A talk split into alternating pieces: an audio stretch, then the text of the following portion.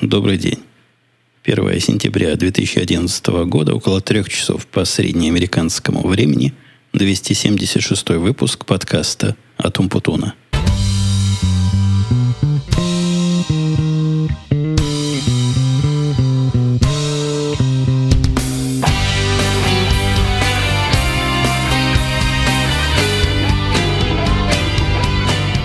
Ну что, возвращаемся на еженедельные свои рамки и оправдываем название подкаста, которые злые языки, как вы, наверное, слышали, уже требовали, просто стуча ногами, переименовать в ежемесячный, не понимая, что еженедельный всего лишь часть названия, а не график выхода. Но давайте сведем все-таки эти два понятия, которые как-то в мозгу все-таки сводятся сами по себе в одно целое, и будем потихонечку на наши регулярные еженедельные рельсы возвращаться. Как получится, не знаю.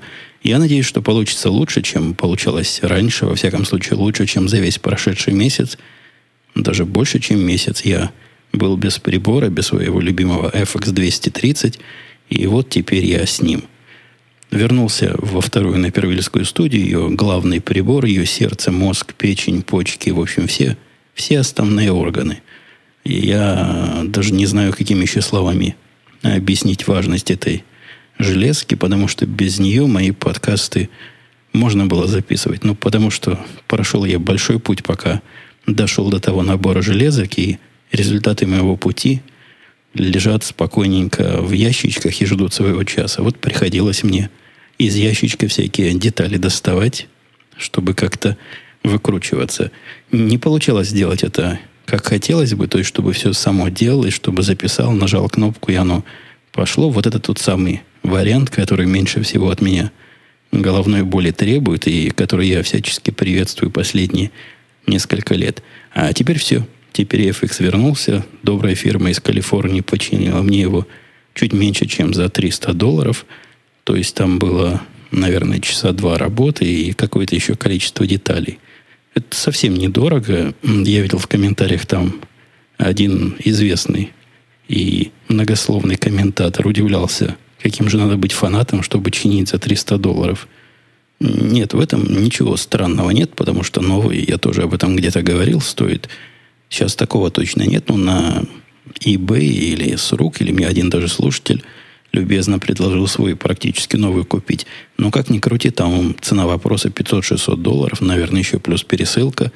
И будет ли работать, как повезет. Здесь же в два раза меньше. А если, кстати, новый покупать, вот если идти в магазин и делать то, что я с самого начала задумал делать, и как-то ужаснулся, вот такой новый стоит тысячу долларов, и это не есть хорошо, то есть не есть дешево. Ощутимая какая-то затраты на ровном месте. Ну, все, я надеюсь, этой починкой мы тему FX закрыли на несколько лет вперед, потому что по статистике он у меня работал, бог знает еще с какого года. По-моему, я его поставил еще до того, как купил Хаммер, то есть минимум года три. Он здесь у меня исправно служит. И, и надеюсь, еще дальше будет 33 года служить мне без сучка и задоринки. Давайте, пока я не перешел к темам следующим, хотя это тоже следующая тема, просто оставаясь в теме приборов, а расскажу вам о приборе, который я брал с собой в отпуск. Напомню, если вы вдруг прошлый подкаст не слушали, я не так давно вернулся э, с южных островов, ну, островков в Южной Каролине. И делился, начал делиться в прошлом выпуске подкаста, который легко найти на сайте ум, не умб, а подкаст.умпотун.ком вот своими впечатлениями. Сегодня продолжение этих впечатлений, хотя для понимания сегодняшнего рассказа, я надеюсь, никому не надо будет специально слушать предыдущий выпуск. Так вот, поехавший туда, мы один из наших моментов выбора жилья был, есть ли там интернет или нет. А оказалось, что с интернетом какие-то странные проблемы. Те хибары и те халупы, и те бунгало, которые можно было, или виллы даже, можно было снять, как-то диаметрально море и Wi-Fi расходилось. То есть, если близко к морю, то нет Wi-Fi. И наоборот, если есть Wi-Fi, то к морю надо ехать какое-то время. Ну, ехать какое-то время, чтобы вы представляли, это 3-4, ну, 5 минут на этой гольфовской машинке. Но все равно, согласитесь, приятно. Проснулся, глаза, так сказать, продрал и полез пешком в воду, ни, никуда ехать не надо. Короче, без особых даже соревнований в этом споре интернет проиграл, а победило море. Ну, море оно такое, большое, соленое, и интернет с нами всегда, а к морю, видите ли, раз или в лучшем случае два раза в год получается выбраться.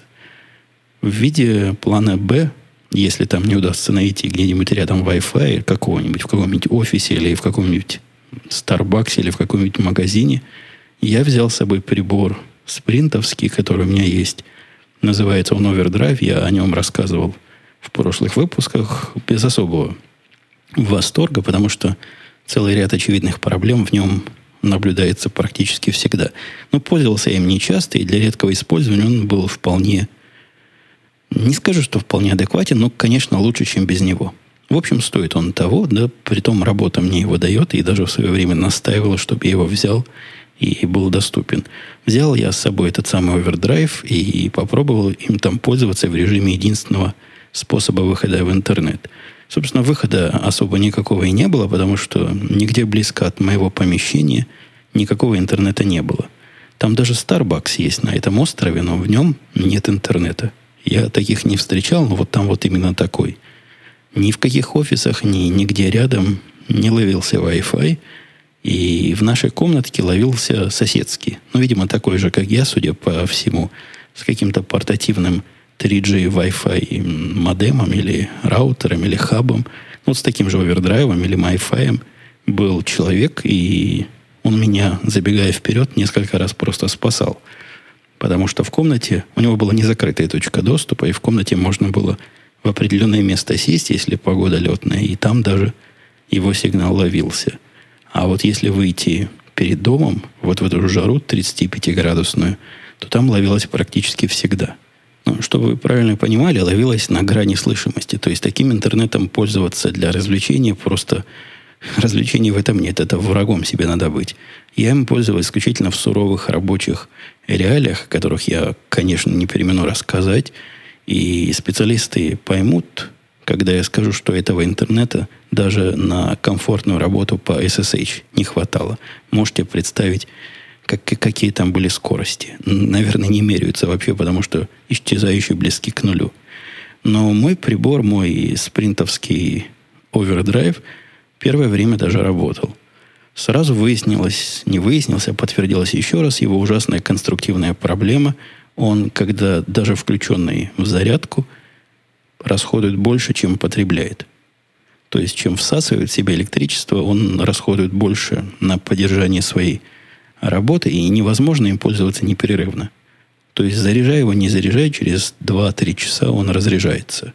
После этого его надо выключать, заряжать какое-то время, причем больше его заряжать дольше надо, чем он работает. Напоминает чем-то модельки самолетов, которые заряжаешь там полчаса, а потом 5 минут они могут полетать. Вот такая странная ситуация. Притом, после включения он еще минут 15-20 чего-то унюхивает. Тут пытается унюхать, видимо, какую-то сеть, и потом начинает худо-бедно работать. Скорости были не особо, но, конечно, по сравнению с этим соседским мужиком, который мне благосклонно давал своего интернета, сам не зная о том, скорости были, ух, целый мегабит, наверное, туда и, наверное, половина обратно. В общем, можно было даже по интернету ходить и, и в Твиттере глядеть. Но нестабильность работы это, это какой-то кошмар. Не говоря о том, что время от времени он просто переставал работать, хотя индикаторы показывали, что и 3G есть, и Wi-Fi дает, а интернета нет. Но, как обычно, включить-выключить, и, и все чинится. Постоянная морока с зарядкой, это ужас какой-то. Его оставляешь включенным, и попробуй забудь выключить. Он сам выключится. Причем он так странно выключается, что после этого не заряжается. За ним надо смотреть. То есть даже когда он находится в зарядке, это вовсе не гарантия, что утром вы проснетесь, и он будет работать. Может вполне оказаться, что нет. Полностью иссяк и ждет нажатия кнопки твоей, чтобы выключить себя и начать цикл разрядки. Зарядки, простите, цикл разрядки он и без вас начинает. Страшное устройство, какие-то неправильные инженеры его придумывали. Может, они специально так придумали, чтобы много людей не пользовались вот этой балалайкой. Не знаю явно какой-то заговор, потому что в нормальном уме мне трудно представить, зачем бы производителю вот такие сложные, ну, ужасные проблемы людям создавать. Я уверен, что это не я один такой, потому что я ходил, читал обзоры.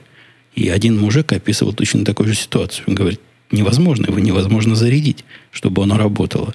Он как хаммер, который, большой хаммер на заправке, тратит бензина больше, чем успевает в него влиться через трубу. Вот здесь и здесь такая же ситуация. Кроме того, он какой-то очень капризный к заправке. Если вы пытаешься заряжать, ну я хитрый подумал, давайте я его заряжу не от USB компьютера, а от того, который из блоком питания Apple. Он мгновенно перегревается, говорит, я перегрелся, должен отключиться. То есть он и к токам зарядки какой-то очень чувствительный, сам не может себя регулировать. Первое на моей памяти устройство, которое капризно к разным мини-USB. Одни ему подходят, другие не подходят. Иногда он заряжается, иногда он перезаряжается, иногда он перегревается. Страшное дело. Но и в завершении всего этого страшного дела проработал он ровно три дня моего отпуска. После этого перестал видеть батарейку.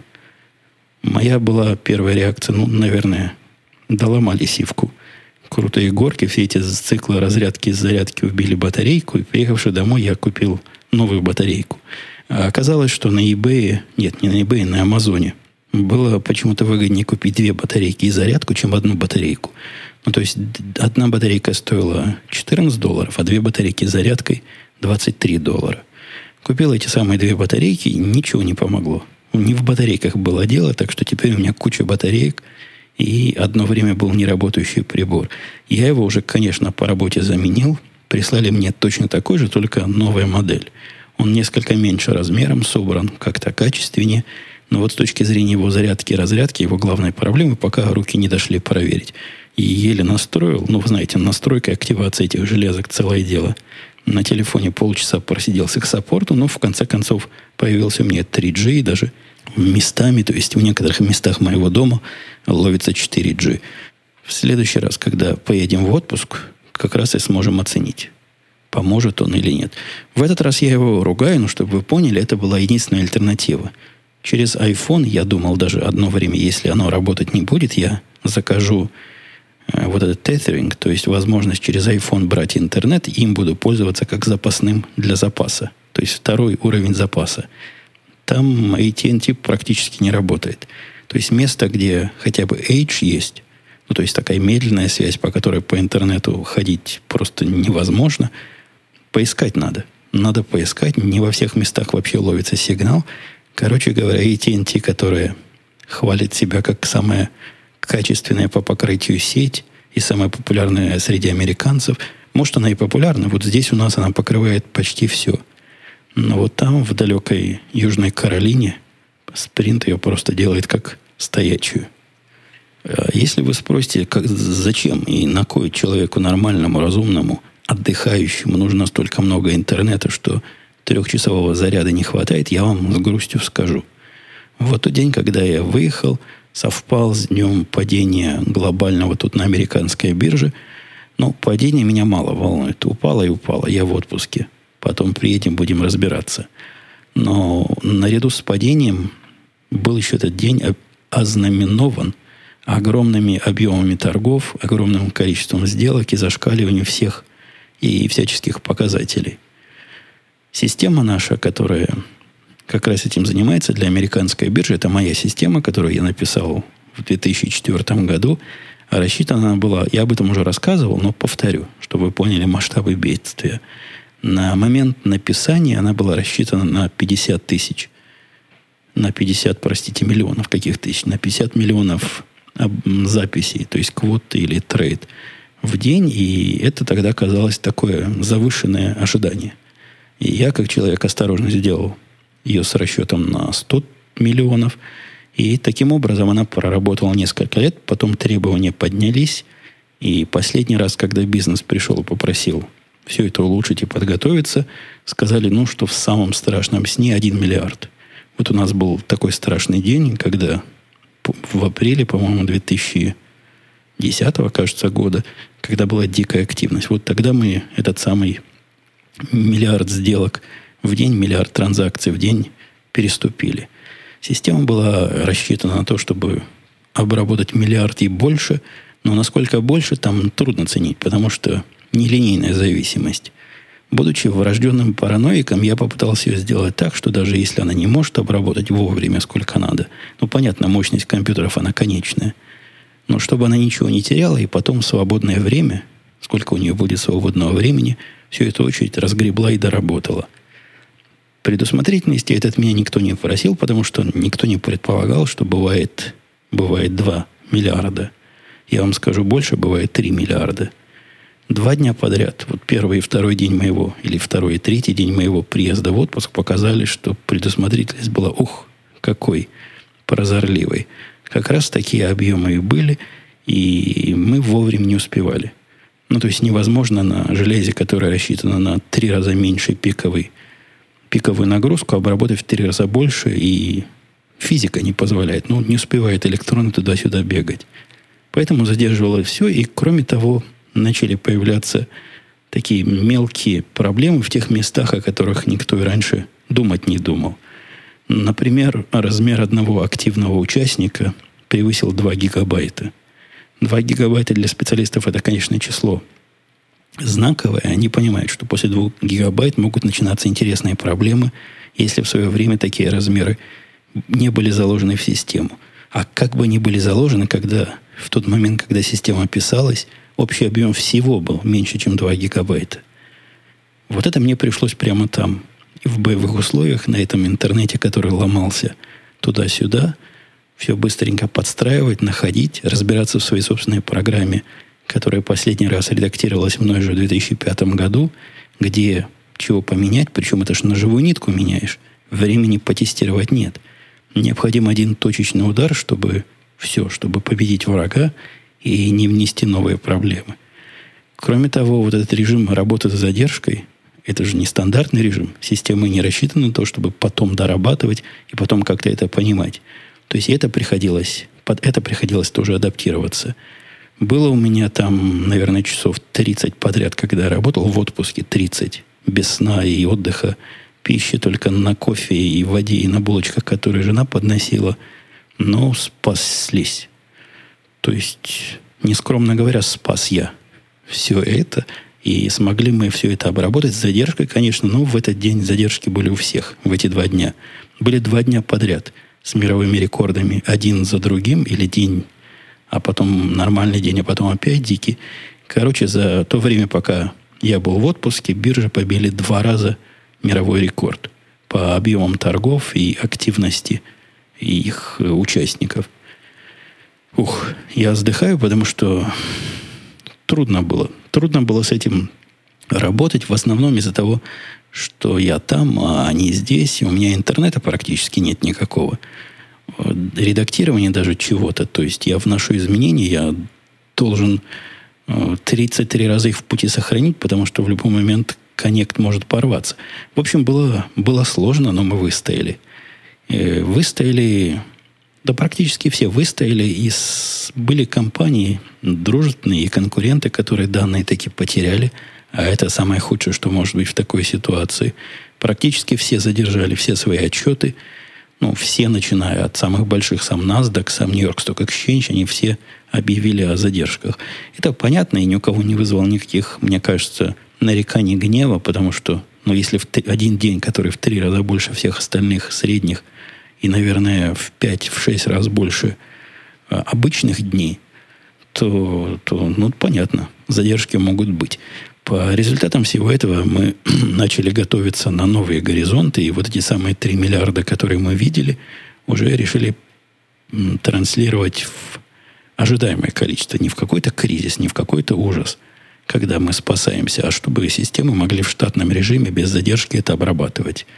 Ничего в этом сложного нет фактически, потому что есть такой в нашей области термин горизонтальное масштабирование, то есть на простом человеческом языке для того, чтобы увеличить какую-нибудь пропускную способность или какую-нибудь входную выходную мощность, достаточно просто больше компьютеров. Поставил два компьютера, работает ну, два раза, в идеале в два раза больше может обработать, или то, что делает, может делать в два раза быстрее. Специалисты понимают, что это само по себе не дается, это самая масштабируемость, она должна быть заложена в архитектуре, и в свое время о ней надо было кому-то подумать, но был человек в моем лице, который об этом подумал. Короче говоря, мы удваиваем сейчас всю свою ферму, весь свой кластер этих самых обрабатывающих компьютеров для Америки, и наверняка будем готовы к новому кризису и к новой такой дикой активности, которая, мне кажется, не заставит себя ждать. Все это время я имел счастье, конечно, наблюдать самый главный метод кризисного разрешения ситуации. Я уже делился, мне кажется, в университетах здесь или в других учебных заведениях есть такой даже специальный пункт. Как разруливать кризисные ситуации. Это же был, конечно, кризис, вы понимаете, все стояли на ушах. Но и что, на ваш взгляд, надо в кризис делать? Вы догадались, догад... конечно, догадались, вы тоже, наверное, читали эту книжку и это положение. Главный пункт – это побольше совещаний. Лучше каждые полчаса. Ну, ладно, если полчаса не получается, хотя бы каждый час.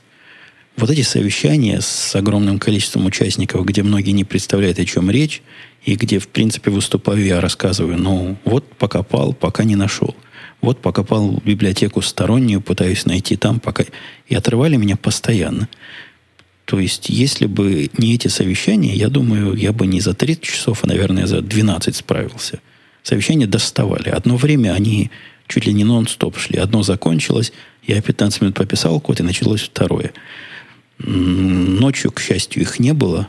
Там была такая ночь, когда и в Англии они еще на работу, видимо, не пришли, и наши еще спали.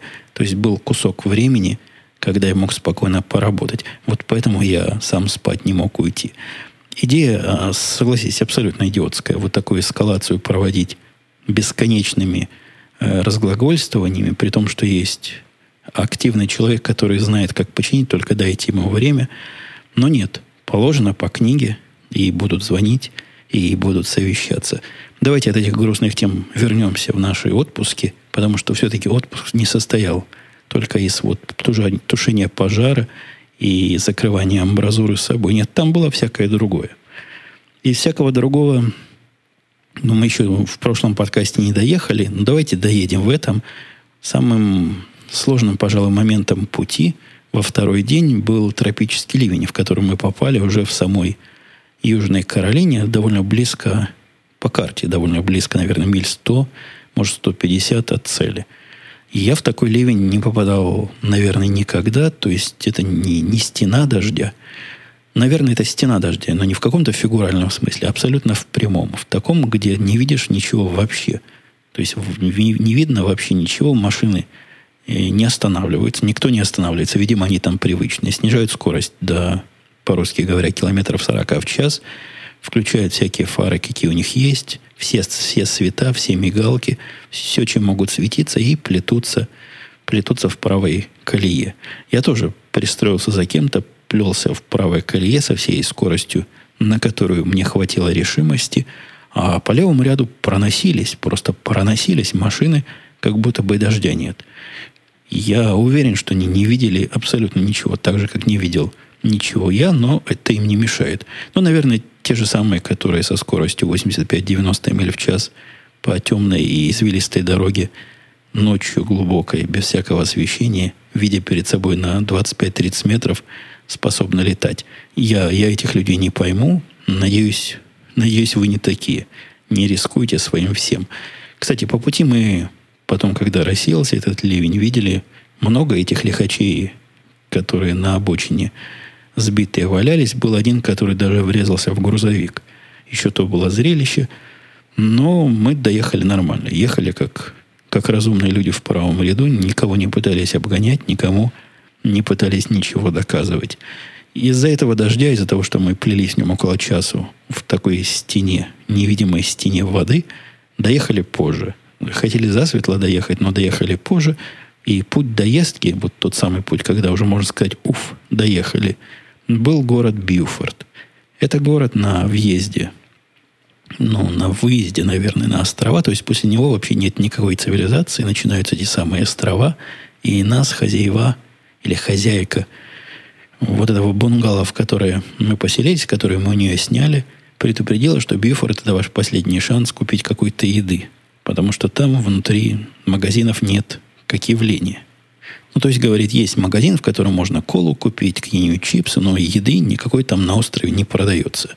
Есть несколько ресторанов, в которых можно питаться, но если вы хотите с собой взять еды, вот здесь ваш последний шанс.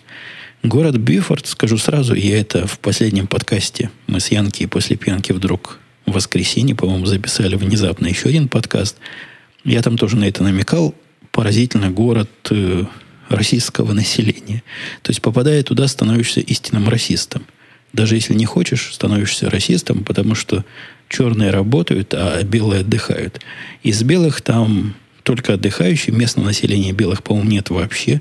Я таких черных городов не видел. То есть есть в Чикаго, конечно, районы, в которых ну, все смуглые. Но вот даже там, даже там белого человека, живущего или находящегося там по делам, можно увидеть. Здесь нет. Сколько мы проезжали, абсолютно, исключительно черные, черные, черные, черные, черные районы идут. При том, что черные районы-то они видны. То есть, когда проезжаешь, и сердце просто кровью обливается, что из Приморского и прибрежного городка сделали, это, это первый признак. Тяжелое зрелище этот Бифорд представляет. Не то, что как самые страшные районы Чикаго, как будто бы там бомбили и проходила спецоперация. Нет. Город, ну, какой-то весь неухоженный, какой-то весь такой обшарпанный, ну, плохо выглядящий. Я, пожалуй, в Америке таких городов не видел. Вот в Канаде видел, а в Америке таких не видел. Совсем-совсем какой-то опустившийся городок и явно живущий только за счет туристов, которые там находятся. Ну, специфика своей жена рассказывала в удивлении в магазин, в который она пошла, в большой такой серьезный супермаркет. Никогда она не видела, что в магазине на входе стояли два полицейских и держали руки на кобурах. Уж не знаю, кого там они собираются отстреливать в этом супермаркете, но в наших районах полицейские магазины не охраняют. Там, видимо, необходимо.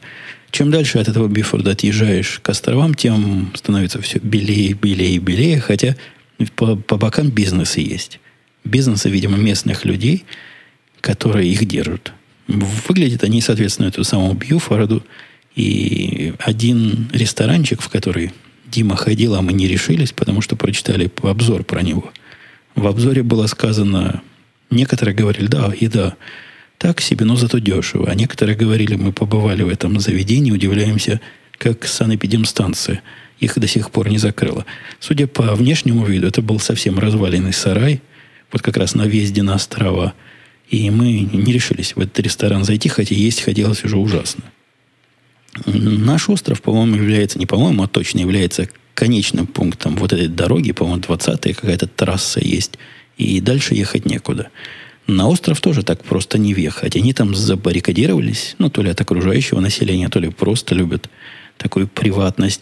Остров частный. На него нельзя заехать обычному нормальному человеку, просто на машине приехать. Казалось бы, свобода передвижения, свобода всего, а нет. Остров свой и только для своих – на входе стоит будочка, знак 5 миль в час можно ехать, необходимо к окошку подъехать, показать все свои документы, дают тебе пропуск на машину, и с ним можешь въезжать, выезжать. Но смотрят на это не то, что формально, а просто каждый раз останавливаешься, проверяют, чего там написано. Пропуск у нас был очень номерной, и на определенную вот эту неделю не пускают, кого попало. Очень строго к этому подходят. Если вдруг лазутчик и диверсант туда проник, ему все равно будет на острове трудно, потому что там есть вторая линия защиты против незваных гостей, а именно карточки членов клуба. У них там так формально сделано, что все жители этого острова, а в, в мирное время, не летом там, то есть зимой постоянных жителей там меньше тысячи, а летом туда наезжают аж целых пять тысяч отдыхающих. Так вот, все, что там можно получить, любую услугу, но абсолютно любую. Не бесплатную услугу, я говорю услугу за деньги. Ну, например, взять машинку в прокат. Кар-гольф этот самый, на котором мы там ездили. Или пойти в ресторан, или пойти в магазин. То есть вам надо там предъявлять деньги и обязательно показывать членские карточки. Членские карточки, они часть контракта, который я подписал, хотя не везде часть. То есть в некоторых э, контрактах, которые мы видели, в некоторых э, арендах, за них надо было платить отдельные деньги. Но карточки эти нельзя купить. Их нельзя там приобрести. Вот если вам квартирный хозяин их как-то не предоставляет, платно или бесплатно, то вы там лишены всяческих удовольствий. Ну, то есть можете лежать на берегу, можете сидеть у себя в комнате, а больше ничего сделать и, и не сможете. Вот такая такая там система ограничений от непрошенных гостей. как я тут выше доложил, мы приехали уже затемно и пытались в этой темноте найти по адресу. То есть у нас адрес был сказан, улица такая-то, э, сюит такой-то, то-то такой-то, но когда место не знаешь и названия улиц нет, ну там не то что деревня, там вообще хутор какой-то этот остров. Я же говорю, тысячу человек живет. Найти трудно. Особенно трудно найти то, что где-то в глубине чего-то. Долго мы крутились, даже выходили искать, спрашивать людей. Там жизнь ночная идет активно. Молодежь разъезжает, э, гуляет, развлекается. В общем, там веселье чуть ли не круглые сутки происходит. В конце концов нашли это самое место, приехали туда и попытались зайти. То есть нашу комнату мы нашли без труда, вход там отдельный, но там такой прикол есть. Для того, чтобы войти, нужно открыть специальный такой кодовый локер, кодовый шкафчик маленький, размером с ключ, а в нем ключ находится. Шкафчик оказался не поддающийся человеку с высшим техническим образованием конструкции. То есть для того, чтобы код нажать, там такие пимпочки стоят, нажимаешь одну пимпочку, вторую, третью, трехзначный код, прям несложный. И ящик должен открыться. Не открывается. Мы его и так, и так. Не открывается. Уже десятый час я взял телефон, позвонил этой самой квартирной хозяйке, говорю, как быть. Она говорит, там надо со всей дури нажимать. Просто из всех ваших человеческих мужских сил нажимать, тогда, может, откроется. То ли после 12 часов вождения все мои мужские силы ушли в песок, но не хватило их для того, чтобы открыть этот ящик. Тетка говорит, ну не страшно, вот залезьте туда-то рукой, рассказала, где там, чуть ли не под камнем, я вам место выдавать не буду. Там у меня специально для таких случаев лежит запасной ключ. Все предусмотрели. Достали мы запасной ключ, а на завтра я со свежими силами смог этот самый локер вскрыть. Ну, комната наша, в которой мы прожили следующие 8 дней, оказалась очень, очень удачная. Такое самое, что на ней есть достойное бунгало – миленько, чистенько, уютно. Все, что надо для отдыха и для жизни около отдыхной. То есть даже для работы там было все, что надо. Я вполне нормально там пару дней проработал. Вообще, на удивление, получилось хорошо. То есть мы жили в разных местах и в разных домах, и, и в разных bunгалах. Это, наверное, одно из лучших, в котором мы за последнее время отдыхали. Наша вся семья такого придерживается впечатлений. Там даже можно было еще одного дитя взять. Было место еще для одного дитя. Этаж второй детской двухэтажной кровати. Ну, не детской, дополнительной двухэтажной кровати. Как раз, видимо, для таких случаев и придумывался. Наш мальчик отказался ехать и говорит, не хочу, не хочу, я, я лучше тут останусь. И оставался тут один, видимо, безобразие нарушать. 50, э, наверное, метров от моря, может меньше, может больше, оно зависит от того, в какое время выходишь. Если выходишь ночью, то море далеко, оно туда уходит вглубь. И до него идти, идти. А если днем, утром, то действительно метров 50 пешком вот прошел через калиточку, вышел, и ты на море. Можно ближе. Один дом, один такой комплекс вот этих бунгал был на один ряд ближе, метров, наверное, на 5 ближе к морю – ну, это, собственно, и все. Ближе уже некуда. Ближе, видимо, уже заливает приливами. Вода в этом самом море, до которого 50 метров брести по песку, не просто теплая, а горячая. Я потом узнавал, она 86 градусов по местному. По-русски это градусов 30. Это просто какое-то парное молоко. Залезаешь туда, ну, совсем тепло. Просто как будто бы в ванну залез. А в особо жаркие дни, когда мы ездили на соседний остров, там он как-то то ли мельче, то ли прогревается сильнее. Там было полное впечатление, что залез в горячую ванну. Причем залазишь не с холода с какого-то, а с жаркой окружающей среды, и все равно там очень тепло и даже жарко. Но можно было в бассейне. У нас напротив был бассейн, в который, понятно, тоже вход по карточкам, а как же иначе. В него можно было залезать, спасаться. Там, наверное, температура была холоднючая наверное, 27 градусов вода была. Ну, вот где-то так. По сравнению с морем просто бодрило. Главное и чуть ли не единственное средство передвижения, которым реально пользоваться на этом острове, это гольф-кары. Ну, вы видели такие машинки, наверняка, либо в фильмах, либо если в гольф играете, сами на них катались. Такие маленькие машинки, где впереди два человека тесно умещаются, а сзади еще сиденье туда-назад. То есть нашу семью из трех человек в отпуске ее вполне хватило. Их там сдают на месте в прокат, можно даже с собой привезти, и если своя есть. Мы, нет, мы решили на месте ее снять. Стоит, сразу скажу, удовольствие около 200 долларов за неделю.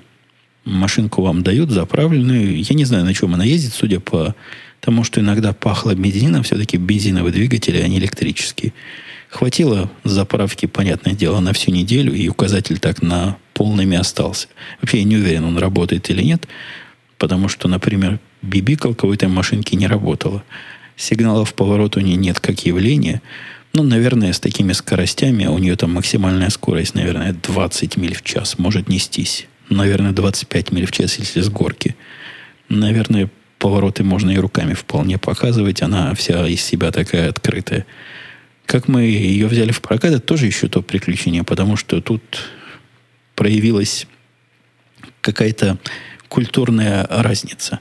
Разница между мной, который спрашивал у теток в офисе, и этими тетками, которые отвечали мне. Я спросил теток, где у вас машинки тут сдают в прокат. Они говорят, нет, нет, нет, не у нас, а вам надо туда-то направиться. Вот так и сказали, направиться. Вот по этой улице, сказали они, первый поворот направо и до конца. Судя, я уже, это был второй уже день, я посмотрел на этом острове все маленькое, все близко, и я решил, что отправиться не имеет в виду пойти пешком и взять эту машинку. Это было часа два, наверное, три дня, самая жара, солнце стоит вверху, светит вовсю. Взял я дочку, и решили мы пойти по дороге прямо, потом направо и до конца. Чуть не, не померли, пока шли, шли, шли, шли, шли, дорога направо не сворачивает. Вдруг раз, свернула. Свернули, Прошли, наверное, еще километр-полтора, а конца и края не видно. Переглянулись и решили, нет, мы дальше не пойдем, хотя, может, мы уже половину прошли. Потом выяснилось, что мы прошли даже больше половины. Свернули, назад побрели домой, там взяли хаммер и поехали на нем эту самую машинку арендовать. Но пока туда шли, я вам скажу, по жаре ходить на далекие расстояния. Мы прошли, наверное, километра 4, может, 5 по изнуряющей жаре. Это очень-очень сомнительно и совсем невеликое удовольствие. Машинку эту водить может решительно всякий. Я даже дочке давал порулить и по педаль понажимать, хотя там везде стоят знаки вождения без водительских прав. Недопустимо, наказывается штрафами. Все эти знаки игнорируют, потому что дети, ну, чуть старше моей дочки, самостоятельно эти машинки водят туда-сюда. И не похоже, что на этом острове вообще есть какая-то полиция, которая может кого-то оштрафовать. Про сам отдых я даже не знаю, что рассказывать, потому что отдых был запланирован как пассивный. А что значит пассивный отдых? Просыпаешься, идешь на пляж, там валяешься, находишься много времени в воде. Вода была очень волнистая, такая настоящая океаническая вода. Плавать было редко, когда можно. В основном в волнах прыгать. И у нас такая была коротенькая доска, не серфинговая, а такая, как половина серфинговой доски. Вот с ней можно было на волнах прыгать, лежа на этой самой, на этом самом обрезке на пузе. В основном дочка свою пузо на эту доску прикладывала и крайне счастлива была вот такому купанию. Ну, собственно, все. Еще поездить по острову на машинке, посмотреть. Там какие-нибудь мостки интересные. Там смотреть особо нечего. Мы его весь из конца в конец проехали, потому что, как настоящие русо-туристы, должны посмотреть все, что дают посмотреть. Из культурных мероприятий у нас было практически два всего мероприятия. Одно в поездке заключалось на кораблике в поиске дельфинов. Ну, я делился этим, по-моему, у себя на Google+. Такая отмазка. То есть дельфинов не найдем, хотя бы согреемся. Обычно находят дельфинов, то есть они ездят туда, где дельфины эти прыгают, но я дельфинов уже видел много раз в своей жизни. Мне было интересно поездить, посмотреть вокруг как там и что, и послушать, что рассказывают. Рассказывали всякие страшные вещи о том, что эти острова смывают водой, и о том, что коррозия там, и вот-вот дом, который, который почти уже снесло водой. Причем мужик, а, ну они все, вот эти, которые экскурсоводы, они еще подрабатывают, видимо, риэлторами. То есть продавцами недвижимости. Сначала он, видимо, по плану рассказал, вот дом, видите, на горе стоит, вот его подмывает. Скорее всего, в следующем году он уже окажется в воде. И тут же, не меняя тона, предложил желающим этот дом купить, потому что сейчас его очень недорого продают. Интересная логика, но, по-моему, никто особо не клюнул. Дельфинов видели не то чтобы уж совсем вблизи, но Как обычно видеть дельфинов, так и видели их мы. Ничего нового в этот раз они не делали. Прыгали и из воды и падали обратно в воду. Ничего сверхъестественного. Второе наше культурное мероприятие было поездка на соседний остров, который, в отличие от нашего, необитаем. То есть там вообще нет населения, необитаемый настоящий остров. Называется Хантинг Айленд. Это тот самый, на котором Дима отдыхает дикарем уже который год. Мы на него заехали, он действительно такой, просто чаще какая-то, через которую пробираешься на машине, и лианы, и кажется, там где-то обезьяны должны быть. Более островной. То есть совсем-совсем не окультуренный на вид. Из культуры у него дорога идет через остров, есть пляж более-менее пристойный и маяк. Вот это вся его, вся его культурная часть. Нам он не понравился, потому что вода на нем оказалась еще теплее, чем на нашем. Пляж оказался хуже, как-то песок не такой хороший, как у нас. И как-то грязненько. Ну, и, и публика тоже не особо там была. Во всяком случае, в тот раз, когда мы приходили, какие-то странные мужики с миноискателями чего-то там в песке искали, но, видимо, потерянные туристами вещи. И имели вид такой, что вещи свои, которые еще не потеряны, самостоятельно оставлять не хотелось. Мы там совсем недолго были, посмотрели, поездили. Ну, омочили, конечно, ноги в их океане, и не только ноги, но и телеса. И поехали обратно, потому что у нас, ну, точно лучше, чем на этом острове. Была еще одна часть развлечений культурных, которые мы как-то не попали, даже две части. Жена с дочкой мечтали пойти на утренний лов черепах. В этом месте водятся морские огромные черепахи размером больше метра по слухам, потому что я их не видел, жена их не видела, и никаких следов этих черепах нам увидеть не удалось. Но есть специальный такой аттракцион, ну, бесплатный. Там большинство аттракционов подобного рода бесплатные, когда собирается группа под предводительством того, кто знает, где водятся черепахи, глубоким утром, а проще говоря, глубокой ночью в 6 утра, на рассвете идут этих самых черепах выглядывать.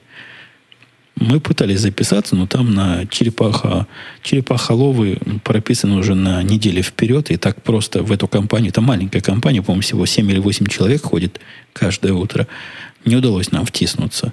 Самостоятельно они ни разу, по-моему, не проснулись так рано, чтобы пойти самим найти черепаху. Хотя где ее? Ну, где ее находить? Просто идти по берегу и искать.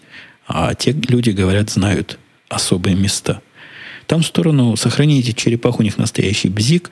Например, ночью нельзя выходить на пляж с фонариком.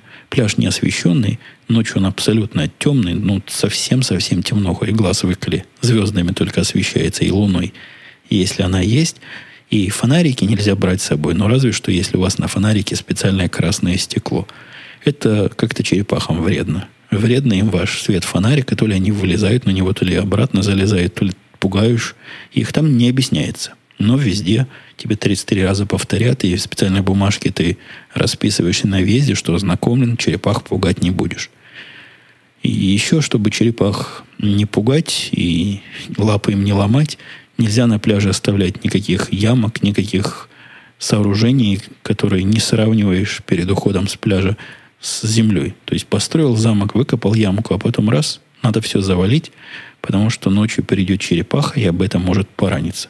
Как вот эта здоровая дура, метровая, с крепким панцирем и, наверное, не слабыми лапами, а ямочку, которую дочка там вырыла, может пораниться, я не знаю, но мы все засыпали. Все свое засыпали. Мало кто этим занимался. Мы много ямок находили. Видимо, люди к здоровью черепах там не очень трепетно относятся. Кроме черепах виртуальных, которых, напомню, мы не видели, были представлены еще очень реальные олени, которые были просто полно. Они там, ну, как, как бездомные собаки ходят. Вот в таких же количествах, как в каком-то городе на моем доисторической родине бродили везде собаки, тут также бродят олени. Бродят, заходят а, один чуть в бунгало к нам не зашел. То есть там надо было специальным таким коридорчиком пройти, целью задаться. Этот, видимо, задался, почти дошел но что-то его спугнуло. Они не пугливые, там в руки даются, хотя кормить их тоже нельзя. Это вредно кормить оленей. Ну, конечно, по сравнению с кормлением крокодилов, о котором я в Google Plus рассказывал, наверное, корм, кормление оленей не такое опасное мероприятие. Там еще были крокодилы, аллигаторы, которых мы не видели, но по слухам они есть. Даже мы видели человека, который видел другого, который видел аллигатора. То есть это абсолютно реальный слух. Кормить аллигаторов нельзя, там про это все подробно рассказано, потому что даже был такой плакат. Накормленный аллигатор – это мертвый аллигатор. Э, это, я так понимаю, намекает на то, что после кормления аллигатора с ним уже ничего нельзя сделать, кроме как пристрелить. Потому что раз прикормленный, он начинает человека ассоциировать с пищей и будет опасным для него зверем. Я бы ему палец в рот не положил, даже если бы он еще не был покормленный. Но уж покормленный, видите, по науке положено их изничтожать. Но не было шанса у нас ни покормить, ни уничтожить, ни даже увидеть. Видимо, прячутся они сильно. Может, слишком жарко для них было. Но нигде, нигде ни одного, даже следа аллигатора не видели. Зато видели акулу. Когда, ну, акула это трудно назвать, такую мини-акулу. Когда мы ходили по мосткам, там есть такие специальные для рыболовов мостки, а снасти, кстати, выдают по желанию. Приходи в офис, бери снасти. Просто потом не забудь отдать. Все безвозмездно. Мы не стали брать снасти. Жена была против, говорит, как вы будете рыбу ловить, а потом надо ее выпускать, ее положено выпускать там. Не просто ловить, чтобы есть, а ловить для развлечения спорта. И будьте крючком ее, значит, всяк, всячески насильничать, была против такого издевательства над бедными рыбными зверями, поэтому мы просто смотрели. Вот при нас одни пацаны с мамашкой, была мамашка и два пацана, выловили настоящую акулу, только маленькую. Размером, наверное, сантиметров ну, 40, наверное, вот такую коротенькую. Акула-дитё. Но было видно, что самое, что есть настоящая акула. Они с ней потом фотографировались и очень радовались. Ну, наверное, в конце концов пришлось выпустить на, на вольные воды. Дочка очень любила по бассейнам там ходить, особенно тот, который возле нашего дома, ну, совсем пешком. Не пешком, а из окна у нас этот бассейн был виден. Наше окно выходило на этот бассейн, там она проводила массу времени. В бассейне всякие нестандартные мероприятия происходили, например, показ фокусов. То есть отдыхающие находятся в бассейне, а на, на берегу, ну, на, на бортике на этом, на той доске, на которой прыгают в бассейн, стоит мужик и показывает какие-то фокусы голым людям, которые сидят в воде. Было такое развлечение один раз. Было один раз развлечение, когда фильмы показывают. Э, опять же, все зрители в воде плавают, а большой экран, там прикрепленный проектор, показывает какой-то фильм, ну, мультик показывался какой-то типа про Мадагаскар или, или вот из этих современных длинных мультиков, которые равно интересны и детям, и взрослым. Ну, собственно, все. Я даже не знаю, что еще рассказывать. Отдых, он такой отдыхабельный. Он на той отдых, чтобы событий, так сказать, ивентов было как можно меньше. Ну, двумя большими событиями в нашей рутине это было поездки в город за продуктами. Мы пару раз ездили в Бьюфорд, а это миль 20 в каждый конец. Это ближайшая точка, как я говорил, цивилизации. Ну, тоже ничего из ряда вон выходящего. Бифорд этот днем кажется не таким страшным, как ночью, хотя тоже я бы там под страхом смертной казни жить не стал, даже несмотря на то, что он такой уж прибрежный и город для отдыхающих. Но давайте двинемся назад. На пути обратно ничего интересного не было. Путь обратно прошел примерно так же, как и путь назад, за исключением того, что отель мы уже не стали выбирать, вот этот страшный Days Inn, выбрали Comfort Inn, и он оказался прекрасен отличный номер даже не на одну ночь, там можно было бы нормально жить. То есть номер, настоящий хороший номер. Не хуже, чем, э, как назывался Хилтоновский. Да, Хилтон назывался, в котором мы жили когда-то на берегу э, во Флориде. Не хуже. Отличный номер, большой, просторные кровати, отличное белье, тихо, бесшумно работающий кондиционер, прекрасная большая ванна. Ну, все, что надо человеку проезжающему для счастья. При этом стоит он примерно столько же, сколько вот этот позорный Дейсин, который я без содрогания теперь вспомнить не могу. Не для слабонервных, который разница, по-моему, в 10 долларов. Но разница в качестве в 10 тысяч раз. Так что имейте в виду. Дейсин это полный отстой, а комфорт и наше все мы теперь его записали в свою специальную книжечку в памяти. И если в пути надо будет где остановиться, без всяких вопросов в нем и остановимся. Приехали мы по плану, то есть проехали в первый день миль, наверное, 600, даже больше, во второй день остаток 400 миль, и приехали домой. собственно, на, на этом, собственно, и все. Поиска закончилась. Здесь у нас мальчик нашему приезду навел порядок. Я боюсь думать, какой тут был беспорядок, потому что то, что было, когда мы приехали, он с гордостью сказал, что вот это и есть порядок. К нему приехал друг, который во Францию уезжал, а теперь ему Франции не получилось. Как он сказал, их образ жизни меня не очень устраивает. Вернулся, короче говоря, он обратно. Теперь живет пока у нас, зарабатывает себе на, на жилье. Ну, хороший мальчик. Мальчик такой же лось здоровый, как мой мальчик. Помогает по хозяйству. То есть, если траву покосить, теперь мой мальчик знает, на кого, на кого это спулить. Они типа вместе идут. Мой мальчик руководит, а этот гостевой мальчик косит. И да, наверное, все. На этом отпускную тему, пока мне в голову ничего больше не приходит чего сказать, да и время подходит к концу, давайте тронем аккуратненько вопросы. Вопросы были и комментарии некоторые очень странные. Например, Лонбоксинг писал, что, возможно, наш сын спас кошке жизнь. Дело в том, что если кошка съест отравленную мышку, то она тоже отравится. А как правило, пишет дальше он, от домашней кошки способны ловить только полуживых мышек, поскольку другие бегают и дерутся куда агрессивнее зажравшихся домашних питомцев. Мне кажется, это какая-то чушь. Чушь. У нас кошек, это не первая кошка. Я кошек на своем веку повидал. Ни разу я в жизни не видел диких кошек. То есть все кошки, которые у меня были, и рядом с которыми я жил, и владельцами которых я являлся, были домашние. И все эти домашние кошки, вы не поверите, ловили мышек. И они ловили, там дальше был какой-то комментарий, тоже, мне кажется, смехотворный, что мышки не едят кошек, а только на части их рвут. Смехотворно. Я видел, как они их прекрасно едят. То есть пережевывают, глотают, и при этом совершенно явно наслаждаются – того, что кошка может съесть больную мышку, ну, это какая-то, по-моему, буйная фантазия.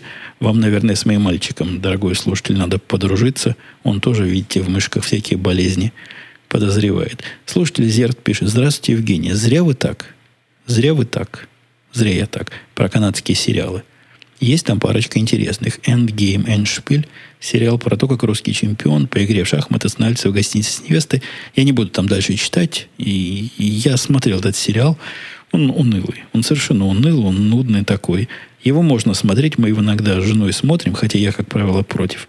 Но в нем не хватает...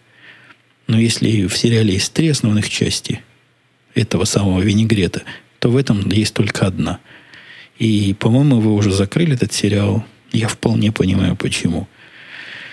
Дальше он рассказывает про сериал Хавен или Хевен это называется. Я его тоже пытался смотреть, он тоже, ну, ну вообще, ну, страшное дело. То есть сериал третьей наценочной категории. Так что и я даже не знал, что он канадский. Я его пытался смотреть как обычный нормальный сериал, а видите, оказывается, канадский. Наверное, это много все объясняет. Э, с другой стороны, Артем писал, снайпер, психолог, да в Канаде даже газовый баллончик для самозащиты нельзя носить с собой. Если найдут, то сроки штраф. Ну, без комментариев. А вот Анжелина Джо.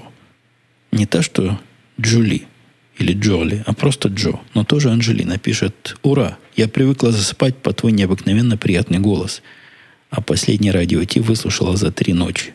Ну что ж, мне приятно, что сама Анджелина Джо засыпает мой, под мой необыкновенно приятный голос. Э, Умпутун, спасибо за интересный выпуск, пишет Артем, другой Артем.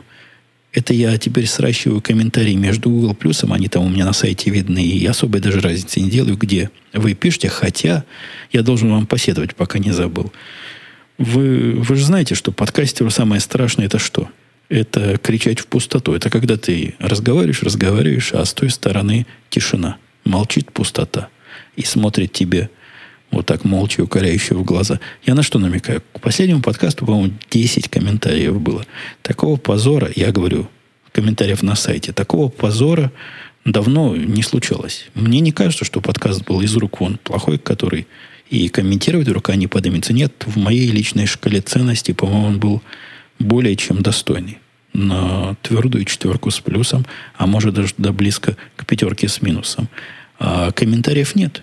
Ну что ж такое? Вы как-то напишите что-нибудь, чтобы я хотя бы знал, что с той стороны есть живые люди, а не просто программы закачки которые автоматически мои подкасты загружают, а люди уже, которые их когда-то слушали, все исчезли и растворились в дымке. Так вот, писал Артем. Жду продолжения рассказа про путешествие. Ну вот, я как раз выдал, и возник у меня вопрос. Я не слышал, что в Америке запрещен дальний свет у машин. Я про это, да, я так сказал, что с дальним светом ездить было нельзя. Но нельзя было, потому что ехали мы по трассе, которая Ай называется. То есть она такая федеральная. О, вспомнил название. И я не знаю, по всем ли трассам, но по федеральным трассам такого места, где не было бы сзади или спереди машины, или встречной машины, ну, чтобы можно было включить дальний свет, никого не ослепляя, просто не было. Все время ездишь в компании. Все время кто-то куда-то едет. Но эта страна, она любит на машинках покататься. И ни одного шанса, ни одной такой дыры, где бы мы ехали сами и могли бы включить такой свет, не, не было. И, и даже трудно представить, как он мог бы быть. Умпутун пишет дальше Си... Я задумался, пытаясь его имя перевести. Citizen. Во, он пытается сказать Citizen. Пишет Умпутун. Как вы относитесь к татуировкам? По-моему, меня уже спрашивали этот вопрос в каких-то других местах. И я там уже ответил, что никак, собственно, не отношусь. Ничего в них плохого не вижу, хотя себе делать не стану. И, наверное, если мальчик бы моего согласия спрашивал, делать ли ему, я бы тоже не был за. Какое-то оно слишком резкое решение. Сегодня тебе нравится одно, нарисовал на себе, а вдруг завтра будет нравиться другое. А насколько я знаю, менять рисунок уже трудно. То есть выводить эти татуировки целое и совсем непростое дело. Ну, символизмом какого-то в татуировках мне это вообще глупостью кажется, на себе символ рисовать. Не для того. Кожа дадена, чтобы символ рисовать. Ну, а так какую-нибудь картину красивую. Ну, не знаю. Если хочется быть в центре внимания, наверное, можно на себе картину нарисовать. Я гораздо более с пониманием отношусь к таким татуировкам, которые моя дочка себе делает, в кавычках. Ну, вот эти съемные такие картинки. Сегодня она вот это захотела себе нарисовать, завтра это. Все прекрасно смывается, и можно переиграть, и можно поменять свое решение. Ну что, будем, пожалуй, на этом заканчивать. Время идет к часу нашего повествования, где-то плюс-минус. А я только что обнаружил, что забыл запустить бэкап. Видите, работа без приборов, как сказывается. Надеюсь, не пропало все, что я рассказывал, и записалось целиком и полностью. Но в любом случае, пропало или не пропало, услышим скоро. И, конечно, услышимся в следующем выпуске, который, я надеюсь, опять, видите, по графику, на следующей же, же, же неделе выпустить. Ладно, все, пока. До следующей недели.